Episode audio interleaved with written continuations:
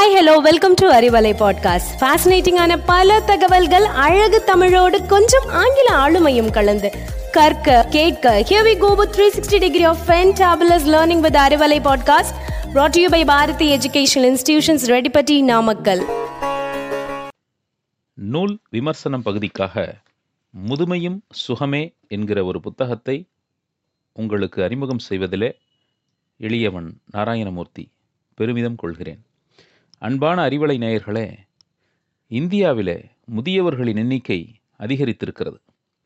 கடந்த தலைமுறை வரை நிலவி வந்த கூட்டு குடும்ப வாழ்க்கை முறை குறைந்து இன்றைக்கு தனி குடும்பங்கள் பெருகிவிட்டன. இதனால் சொந்த ஊரிலும் கிராமங்களிலும் முதியவர்கள் தனித்து வாழ நேரிடுகிறது.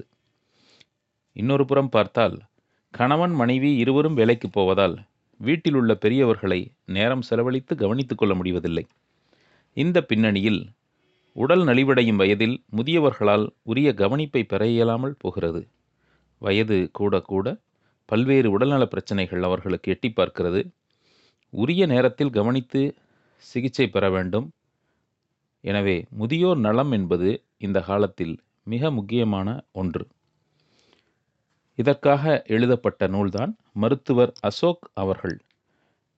நம் நாமக்கல் மாவட்டம் பழையபாளையம் ஊரைச் சேர்ந்த மிகச்சிறந்த மருத்துவர் அசோக் அவர்களால் எழுதப்பட்டிருக்கிறது முதுமையும் சுகமே இந்து தமிழ் திசை நாளிதழில் இது தொடராக வெளிவந்தது.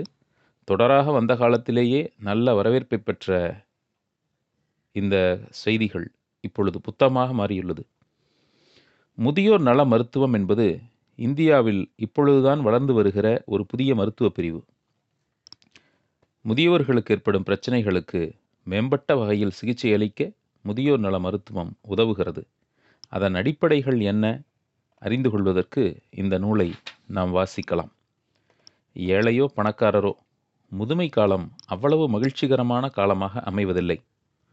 வயது அதிகரிக்கும் பொழுது துயரத்தின் அடர்த்தியும் பருமனும் கூட அதிகரித்து கொண்டேதான் போகின்றன.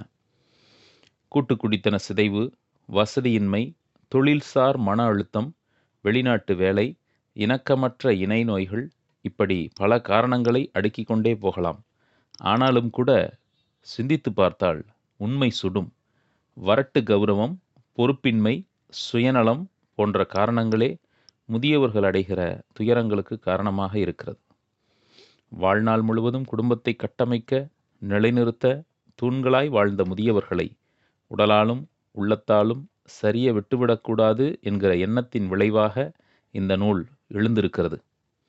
முதியவர்கள் வாழும் காலம் வரை கௌரவமாய் வாழ்வதை உறுதி செய்ய வேண்டியது நம் அனைவரின் கடமைதானே? முதுமை நம் அனைவருக்கும் பொதுவானது தானே? அதனால் புரிந்து கொண்டு செயல்படுவோம் என்று இந்த நூலாசிரியர் நமக்கு வேண்டுகோள் விடுக்கிறார். இருபத்தைந்து தலைப்புகள் சின்ன சின்ன கட்டுரைகள் தொண்ணூற்றி ஆறு பக்கங்களில் அற்புதமான வாழ்வியலை நமக்கு தருகிற இந்த நூல் நாம் அனைவருமே வாசித்து பார்க்க வேண்டிய ஒரு நூலாக என் மனதுக்கு படுகிறது. இந்த ஜனவரி இரண்டாயிரத்தி இருபத்தி ரெண்டில் இந்த நூல் வெளியிடப்பட்டிருக்கிறது. குடும்பத் தூண்கள் என்கிற வார்த்தை முதியவர்களுக்கான நல்லதொரு அடைமொழி. அரை வயிறு தரும் ஆற்றல் என்று ஒரு கட்டுரை. தவளைகளை கொண்டு ஆராய்ச்சி செய்கிற ஆய்வுக்கூடத்திலே இந்த ஆராய்ச்சி தந்த விசித்திரமான முடிவு அது. சத்தான சரிவிகித உணவை முழு வயிறும் வயிறுமுட்ட கொடுக்கப்பட்ட எடுத்துக்கொண்ட எலிகள் முப்பது மாதங்களில் மறைந்து விட்டதாம். ஆனால் அதே சத்தான சரிவிகித உணவை அரை வயிறு மட்டும் உண்ட எலிகள் அறுபது மாதங்கள் வரை உயிரோடும் வலிமையோடும் இருந்ததாக அந்த ஆய்வின் முடிவுகள் சொன்னதாம். இது மனிதர்களுக்கும் பொருந்தும் தானே என்று அந்த கட்டுரை ஒரு வினா எழுப்புகிறது. உடலில் நிகழ்கிற மாற்றங்களை உணர்ந்து கொண்டால் நாம் முதுமையில் மிகச் சிறப்பான உடல்நலத்தை பேண இயலும். அது ஒரு மழைக்காலம். ஆற்றில் வெள்ளம் கரைபுரண்டு ஓடியது. ஆற்றின் மறுகரைக்கு செல்வதற்கு ஆற்றின் மேல் ஒரு பழைய மரப்பாலம் இருந்தது. அந்த மரப்பாலத்தில் பேரனும் தாத்தாவும் செல்கிறார்கள். காற்றில் பாலம் ஆடுகிறது. என் கைகளை பிடித்துக்கொள் என தாத்தா பேரனிடம் சொல்லுகிறார். மாட்டேன். நீங்கள் என் கைகளை பிடித்து கொள்ளுங்கள். ஏன் என்னை பிடித்து கொள்ளச் சொல்கிறீர்கள்? என்று கேட்டான் பேரன்.